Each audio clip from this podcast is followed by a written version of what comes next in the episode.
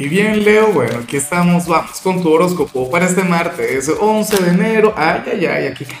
Y, y mira la carta que cayó, Leo.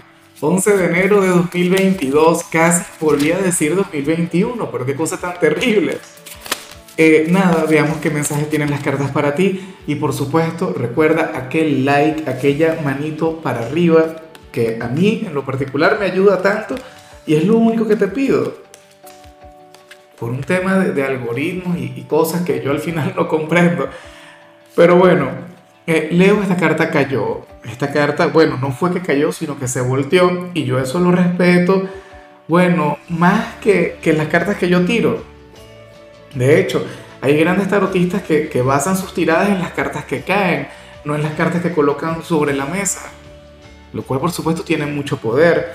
La cuestión es que bueno, fíjate que, esto tiene que ver con mucho cuidado si tienes pareja, porque tiene que ver con alguien quien te quiere invitar a salir, alguien quien, qué sé yo, quiere caerse a copas contigo o tomarse algún cafecito o, bueno, una cena pero con derecho a desayuno. ¿Cómo es posible eso? Pero es que yo tampoco lo dudo, Leo, porque recuerda que tú eres un signo quien atrae, tú eres un signo quien llama la atención, tú eres un signo quien, usualmente tiene su magnetismo elevado, porque tú eres el hijo del sol, porque le guste a quien le guste, tú eres el centro del universo.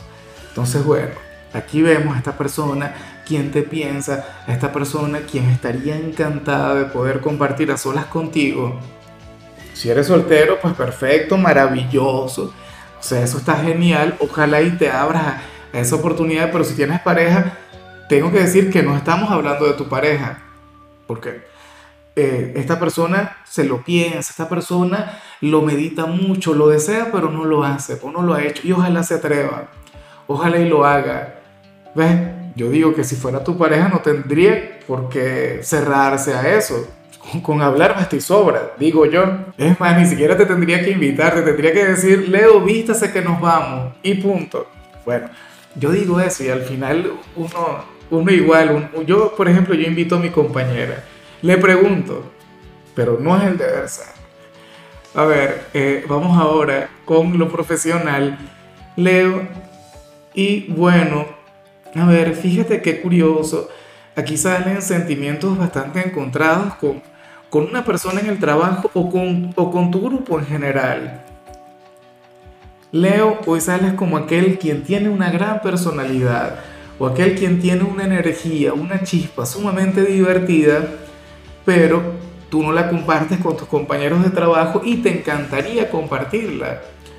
Y, sabes, eh, yo estoy muy de acuerdo con esto, es más, yo me siento identificado, ahora mismo que lo reconozco, me siento muy, pero muy identificado con lo que veo acá. Leo, yo soy otra cosa cuando yo no estoy grabando los videos. Cuando yo, por Dios, cuando yo no estoy frente a la cámara, soy un ser totalmente diferente, vulgar, no sé qué, confianzudo, esto y lo otro. A veces me gustaría hacerlo un poquito más acá, ¿no? Pero, pero bueno, no me sale. Hasta ahora no, no lo he logrado. ¿Ves? Entonces hoy tú te puedes sentir un poquito como yo en tu trabajo. Tú serías aquel quien tendría, bueno, qué sé yo, un gran sentido del humor. Tú serías aquel quien, quien querría expresarse de otra manera, pero no puedes porque, bueno, conservas los modales, eh, te mantienes o, te proyectas como esa gran figura de autoridad, quien eres al final, eres todo un caballerito, eres toda una dama, y entonces ese lado salvaje se encuentra ahí reprimido. Insisto, esto te puede ocurrir con una sola persona o con todo el entorno. ¿Será que te gusta alguien del trabajo entonces te cuesta acercarte? quieres ser más tú, quieres, quieres tener más que ver con, con tu personalidad, contigo mismo, que con el profesional que eres. Y bueno, ese sería tu gran reto. Vamos a hacer algo tú y yo entonces.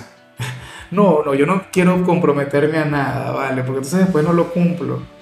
Pero no, yo creo que sí sería conveniente. Tú te vas a abrir mucho más en tu trabajo y yo también lo voy a hacer en el mío, yo también lo voy a hacer en mis videos y, e intentaré ser mucho más espontáneo e intentaré meter más la pata. Intentaré salir de vez en cuando con alguna vulgaridad, que siempre me han salido una que otra vez.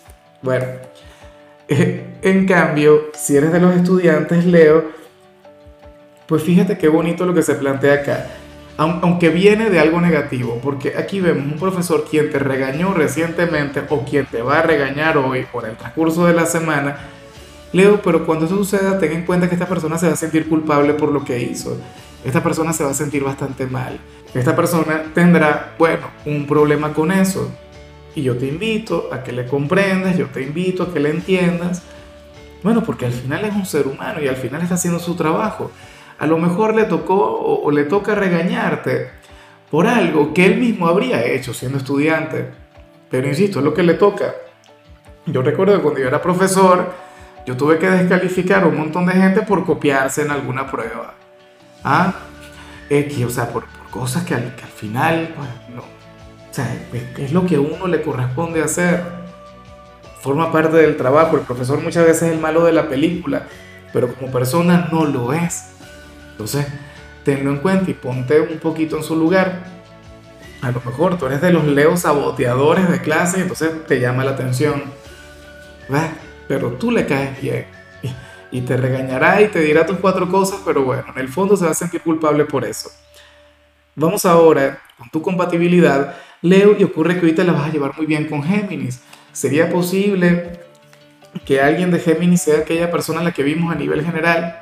Puede que sí, puede que no. A mí me gusta mucho la conexión que tú tienes con Géminis, porque Géminis es un signo quien te reta, es un signo quien te desafía. A ver, es un signo quien no te vayas a tomar a mal esta palabra, pero es que no encuentro otra. Sería aquel quien no te respeta, por decirlo de alguna forma, pero en, buen plan. O sea, lo digo en el mejor sentido de la palabra. Géminis no encuentra en ti esa figura de autoridad. Géminis no te ve a ti como el rey o la reina.